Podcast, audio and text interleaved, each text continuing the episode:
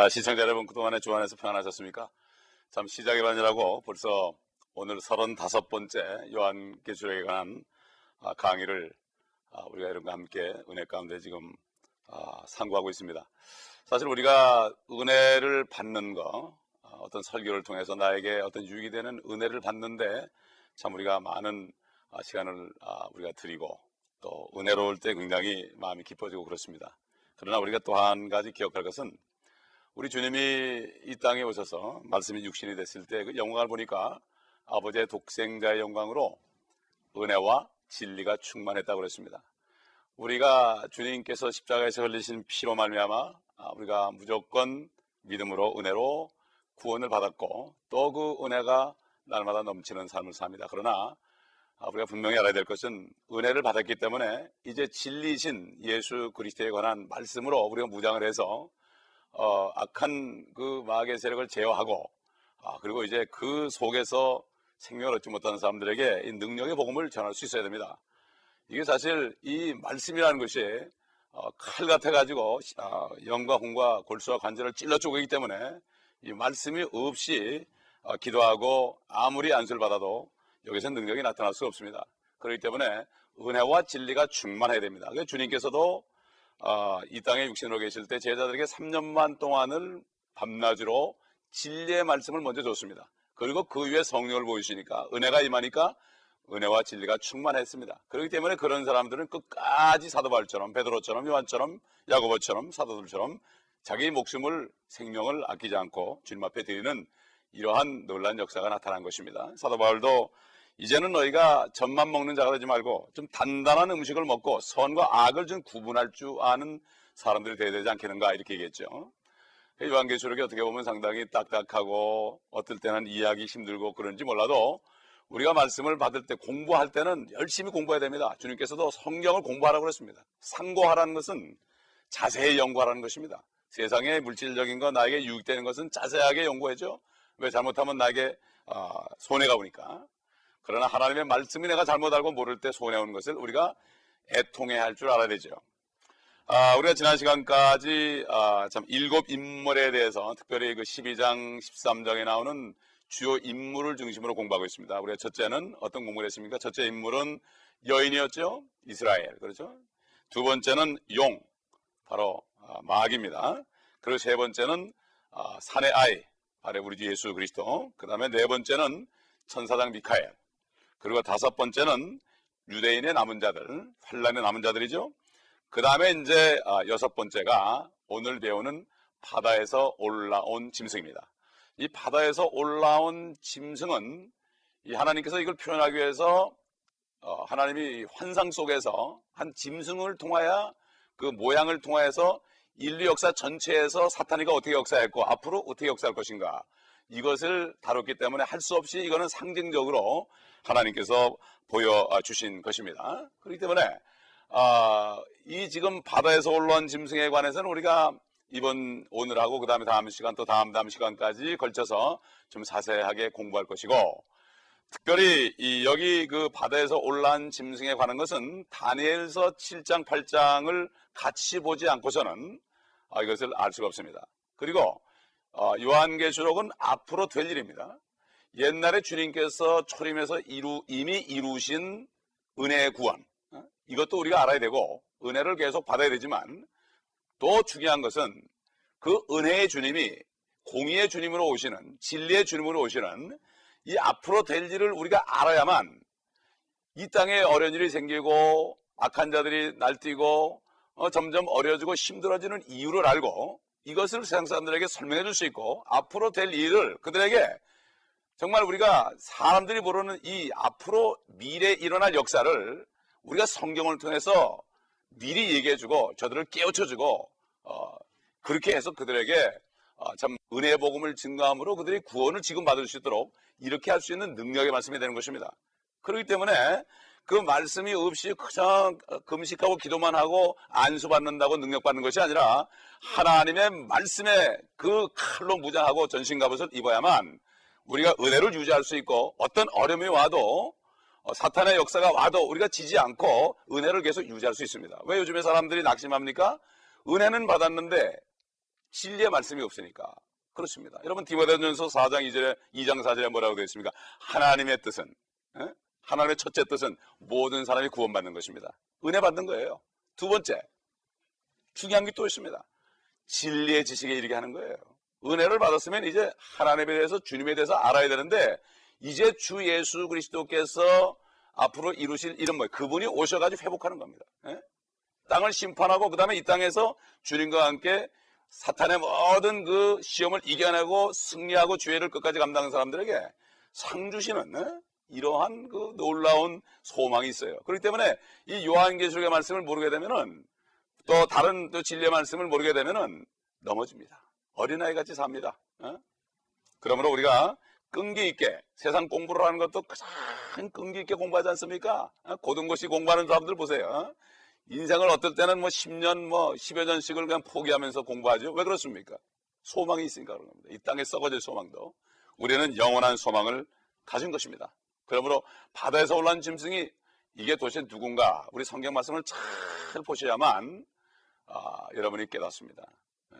기도하시는 마음으로 어, 함께 공부하도록 하겠습니다. 우리 먼저 13장 1절 어? 아, 예, 1절을 먼저 읽고 2절을 읽고 아, 그리고 계속 공부하지요.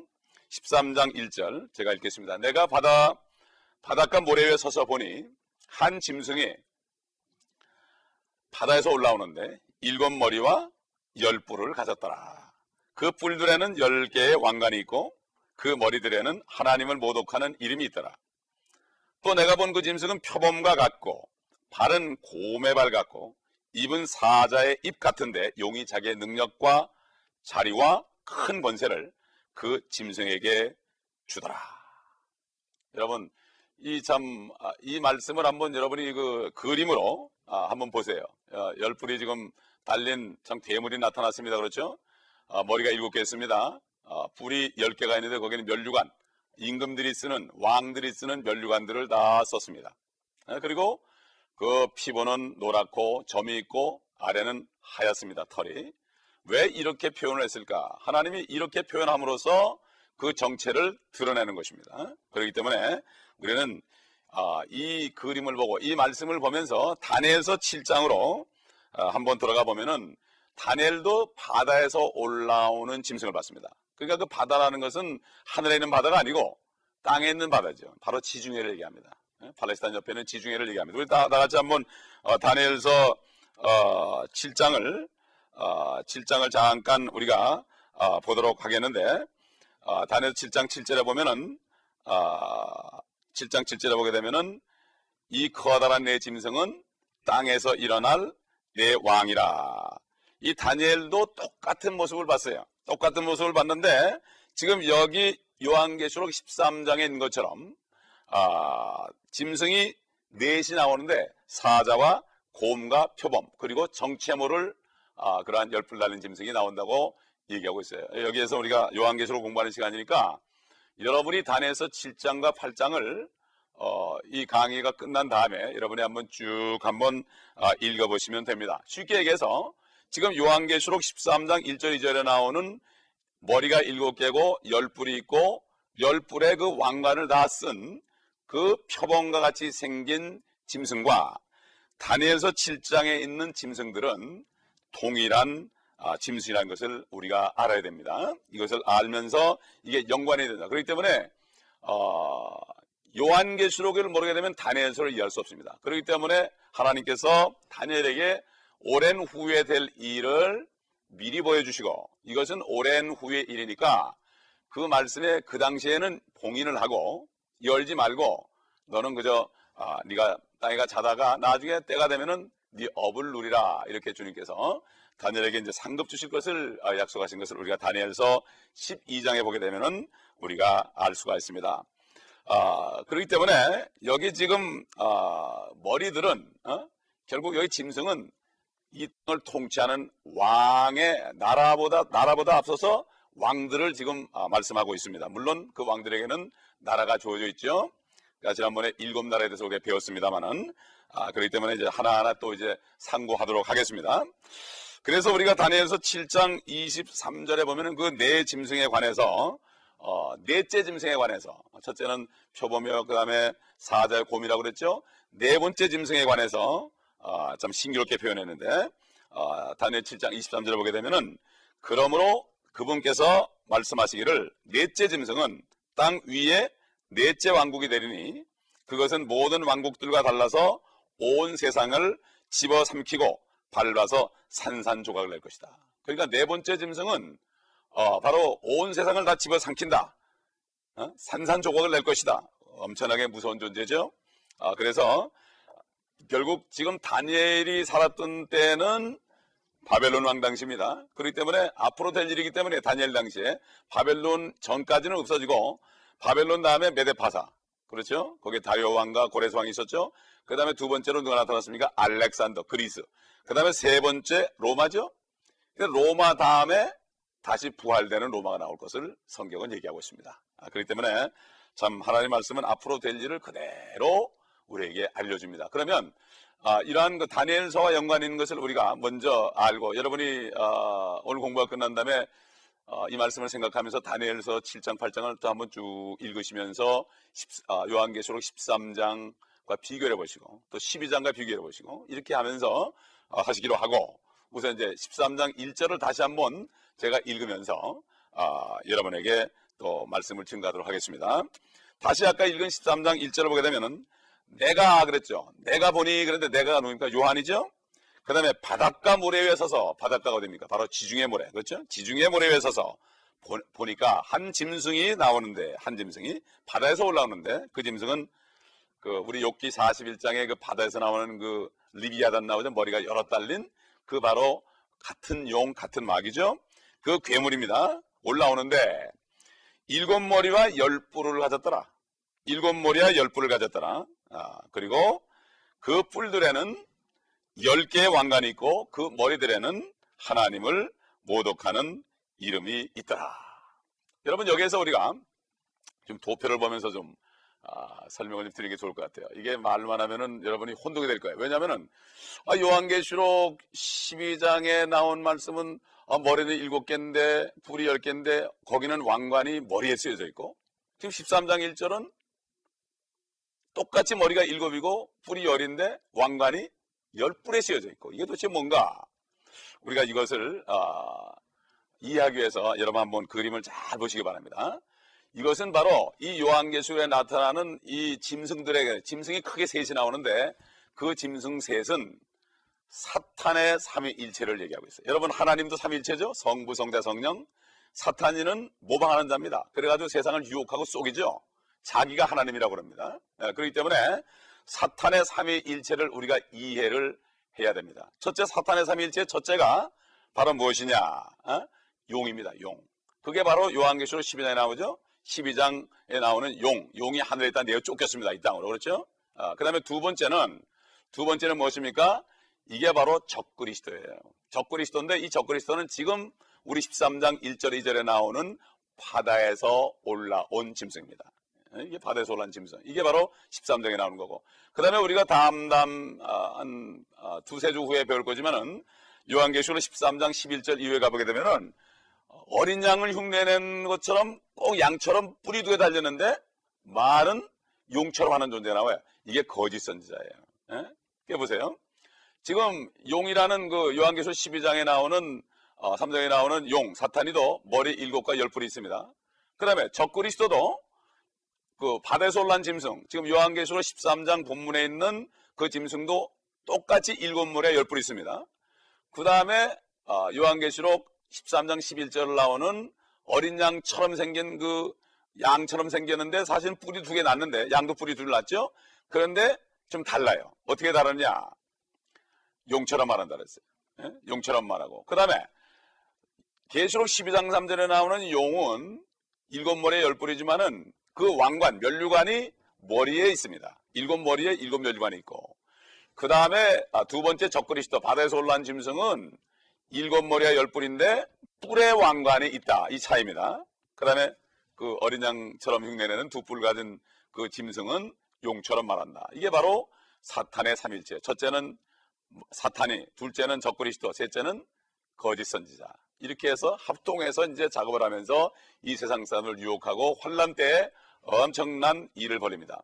그래서 어, 우리가 이거 보시게 되면은 결국 이 용이라는 아, 짐승, 사탄이라는 존재, 이 존재는 하늘 보좌에 있다가 이 땅으로 내어 쫓긴 존재.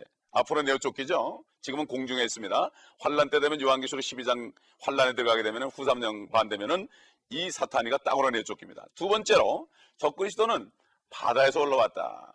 바다에서 올라왔다. 바로 지중해 바다부터 올라온다. 그 지역에 나타날 걸 얘기하죠. 아, 그 다음에 이제 세 번째로 어, 거짓 선지자를 얘기하는 그 어린애 같은 두 뿔을 가진 짐승은 땅에서 올라온 짐승이다. 이거는 앞으로 이제 요한계시록 13장 11절을 공부할 때 자세히 아, 공부하도록 하겠습니다. 아, 그렇기 때문에 이 붉은 용은 하늘에서 내려왔고 이 적그리스도는 지중해 바다에서 올라오고 아, 이제 그 일곱 나라 대신 열 왕이 앞으로 어, 나라를 어, 이제 차지하는 이런 때가 올 것을 여기에 성경에서 말씀하고 있습니다. 그 일곱 머리는 역사적으로 바벨 어, 바벨 니므롯, 그다음에 어, 이집트의 파라오, 그다음에 바벨론의 누간네살, 그다음에 메데파사, 어, 그리고 어, 그리스, 로마 아, 이렇게 해서 일곱 나라 어, 일곱 나라가 됐었지만은 그건 역사적으로 이제 그때까지고 이제 앞으로는 그 어, 면류관이 왕관이 열 뿔로 간다. 그래서 적그리스도 취하에서 열 야, 통치하다가 결국 적그리스도가 다 그들을 다 통치하는 이러한 일이 앞으로 벌어질 것을 여기에 미리 아, 보여주시는 것입니다. 아, 그래서 지금 13장 1절 2절의 짐승과 12장의 짐승은 같지는 않지만 하나는 사탄이고 하나는 적그리스도. 근데 연관이 있죠. 분명히 연관이 있습니다. 사탄이는 바로 사탄이가 화신이 되는 게 적그리스도고 그 다음에 그 화신이 된 어, 사탄의 인간이 된 육신이 된 그 존재를 옆에서 도와주는 어? 도와주면서 모든 사람들을 그에게 경배하게 하는 그 거짓 선지자 이렇게 삼위일체로 역사하는 거예요. 우리 하나님께서도 역사하시죠. 우리 주님은 예수 그리스도는 하나님의 본체죠. 인간으로 나타나셨죠. 성령께서 우리 주님의 일을 도와주죠. 마찬가지로 사탄에도 이렇게 흉내를 내는 것입니다. 여러분 그 이북에 있는 김일성이가 그렇게 오래간 이유가 뭔가 하면은 그 사람도 어릴 때부터 교회를 다녔기 때문에 그 사탄의 그 사, 하나님의 삼위일체를 사용해서 김일성 자기가 성부가 됐고 그 다음에 김정일이가 그 다음에 성자가 됐고 그 다음에 주체 사상 평양 가면은 그 횃불로 큰 높은 그 주체 사상 탑이 있습니다. 그게 그 성령처럼 불처럼 보이죠. 그래가지고 지금까지 체제를 유지한 것이고 김일성이가 죽었어도 그 유리관 속에 넣어놓고 안 죽었다고 살아날 것이라고 이렇게 있는 거예요. 그러니까 김정일이라는 존재가 거기서 어, 분명히 당위성을 가지고 지금도 통치하는 겁니다. 이게 사실 사탄의 능력을 받은 존재들입니다. 우리 2절을 가보겠습니다. 13장 2절. 아, 또 내가 본 그 짐승은 표범과 같고 발은 곰의 발 같고 입은 사자의 입 같은데 용이 자기의 능력과 자리와 큰 권세를 그 짐승에게 주더라. 예, 그러니까 사탄이가 결국 그 적그리스도, 적그리스도에게 자기의 화신인 적그리스도에게 능력도 주고 자기 자리도 주고 권세를 줄 것이다. 근데 다니엘서 7장에 보게 되면은 이렇게 되어 있습니다. 큰 내 짐승이 올라온다. 7장 3절로 6절 보십시다. 큰 내 짐승이 올라오는데 서로 다르더라. 첫째는 사자 같고, 둘째는 곰과 같고, 또 하나는 초범과 같은데 순서가 달라졌습니다. 그러나 똑같습니다. 그 등에는 새 날개 넷이 있고 그 짐승은 머리도 네 개 있으며 권세를 받았더라. 표범과 사자와 곰. 그 다음에 네 번째는 지금 알 수 없는 그러한 이제 아, 흉악한 짐승이 나타납니다.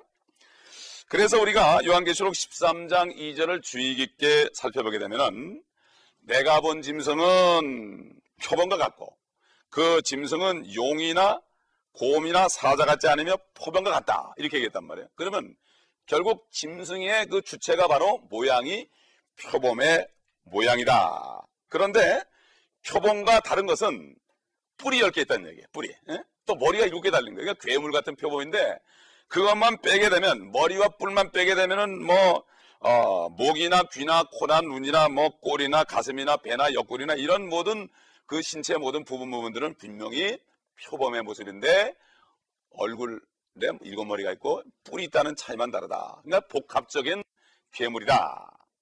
이것은 결국은 그 다니엘 이후에 일어날 그 네 왕이 종합된 아, 이런 것을 얘기하고 있습니다. 결국 다시 말해서 표범이라는 것은 노란 바탕에 까만 점이 있고 그 아래 배 위에 배 속에 배는 배 부분은 하얀 털로 이렇게 아, 덮여 있습니다. 이 성경에 보게 되면 이 점이라든가 흠이라든가 이것을 별로 안 좋게 말씀하죠. 그래서 어, 그 출애굽기 12장에도 보게 되면은 12장 2절 6절에 보면 6월절 양을 잡을 때 어, 결국 그 점도 없고 흠도 없는 그러한 어린 양을 어, 잡으라고 그랬습니다. 그래서 예수 그리스도가 이 땅에 오셨을 때 세상 죄를 제거하는 어린 양. 우리 개혁성경에 보면 지고가는 이렇게 되지만 원래 킹제임스 버전에 보게 되면은 제거하는 take away. 세상 죄를 다 제거했어요. 주님의 몸에. 지고 가는 정도가 아닙니다. 제거했어요. Take away the sin of the world. 이렇게 얘기했어요. 얼마나 은혜로운 말씀입니까? 다 제거했어요. 누구네잖아. 믿기만 하면 그 모든 죄가 다 통해서 서로 옮겨진 그 역사가 이루어지기 때문에 우리가 구원받는 거지 우리의 모습은 아직도 옛날 야곱의 모습 아닙니까? 어? 그렇기 때문에 주님께서 그 하신 이 은혜가 엄청난 겁니다. 어? 죄를 다 제거한 겁니다. 세상 죄를 제거한 거니까 내 죄뿐만 아니라 여러분이 비유하는 사람 죄도 다 제거했어요. 그거 알려줘야 됩니다. 그거 알려주지 않으면 안 돼요. 예? 알려주지 않으면 나중에 그분들이 얼마나 원망하겠습니까? 어? 간단한 얘기 하나 예수 그리스도가 당신의 죄를 위해 죽으시고 모든 죄를 가져갔기 때문에 하, 죄가 없어졌습니다. 믿기만 하면 없어지는 법적인 효력이 나타나니까 예수 그리스도가 사인했으니까 여러분도 사인하면 그건 되는데 사인 안 하면 아무 효과가 없습니다. 어? 이렇게 얘기해 줘야 됩니다. 예. 그렇기 때문에 이 적그리스도가 나타날 때는 분명히 표범의 모습이기 때문에 점이 있을 것입니다. 그 다음에 다시 말해서 노란색, 하얀색, 검은색 에? 혼혈됐죠. 틀림없이 앞으로 적그리스도가 나타나면은 틀림없이 혼혈 인간일 것입니다.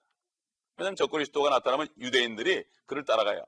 우리 주님이 그랬죠. 요한복음에 내가 아버지의 이름으로 왔으나 너희가 나를 영접하지 않았으나 다른 사람이 자기 이름으로 오면 너희가 그를 영접하리라. 다른 사람이 누굽니까? 적그리스도입니다. 사탄이 화신이 이제 돼가지고 사탄이가 사람의 모습으로 분명히 유대인의 피가 섞여 있죠. 유대인이 아니면 유대인들은 따르지 않습니다. 지금 앞으로 어, 차기 교황이 될 후보가 두 사람이 있습니다. 한 사람은 백인이고 한 사람은 한 사람은 유대인이고 한 사람은 흑인입니다. 여러분 이것 하나 참고로 하시기 바랍니다. 이 표범으로 나타나는 이 적그리스도 바데서 올란 짐승 사탄의 권세를 과 자리와 능력을 받은 이러한 짐승은 어? 짐승은 어, 그가 혼혈해야만 백인에게도 인정을 받고 흑인에게도 인정을 받고 또 황색 인종들에게도 어, 인정을 받아서 그들이 다 따르게 하기 위해서 분명히 앞으로 적그리스도의 모습은 혼혈 인간이라는 것을 우리가 여기서 우리가 볼 수 있습니다. 아, 마지막으로 우리가 아, 에베소서 5장 아, 27절을 보게 되면 이런 말씀이 있죠.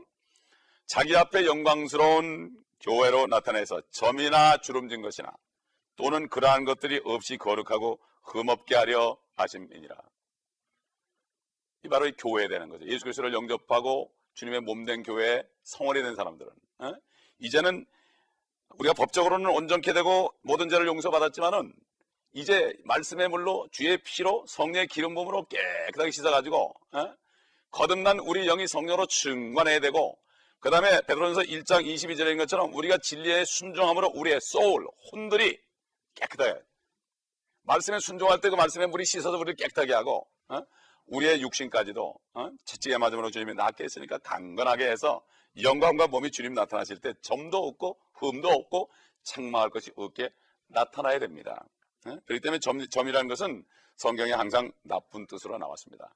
예, 오늘 우리가 시간 관계상 어, 여기까지 하겠는데 다음 시간에는 다니엘서를 좀 상고하면서 바다에서 올라온 짐승에 대해서 좀 더 자세하게 볼 것이니까 여러분 다니엘서를 여러분 7장 8장을 꼭 읽으시고 기도하시고 같이 공부하도록 하겠습니다. 기도하겠습니다. 하나님 감사합니다. 성령께서 우리를 도와주지 않으시면 우리는 앞의 일을 알 수 없습니다. 성령님께서 이 땅에 오신 목적은 예수 그리스도를 증거하고 진리로 우리를 인도하며 또 아버지 하나님 앞으로 일어날 장래 일들을 우리에게 가르쳐 주심으로 이 땅에 있는 동안에 낙심하지 않고 영광스럽게 이 땅에 오시는 복된 소망이신 주 예수 그리스도의 나타나심을 우리가 기다리며 끝까지 달려갈 길을 달리며 모든 어려움과 환란과 핍박과 모든 연약함을 이겨내고 승리할 수 있는 이 능력의 말씀인 줄 압니다. 아버지 이 말씀을 잘 우리가 잘 먹고 이 말씀에 갑주를 입어서 아버지 하나님 사탄과 싸워 영적 전쟁에서 승리함으로 많은 영혼들을 주께로 인도하는 축복된 종들이 되게 하여 주옵소서. 우리 구주 예수 그리스도의 이름으로 감사하며 기도드리나이다. 아멘.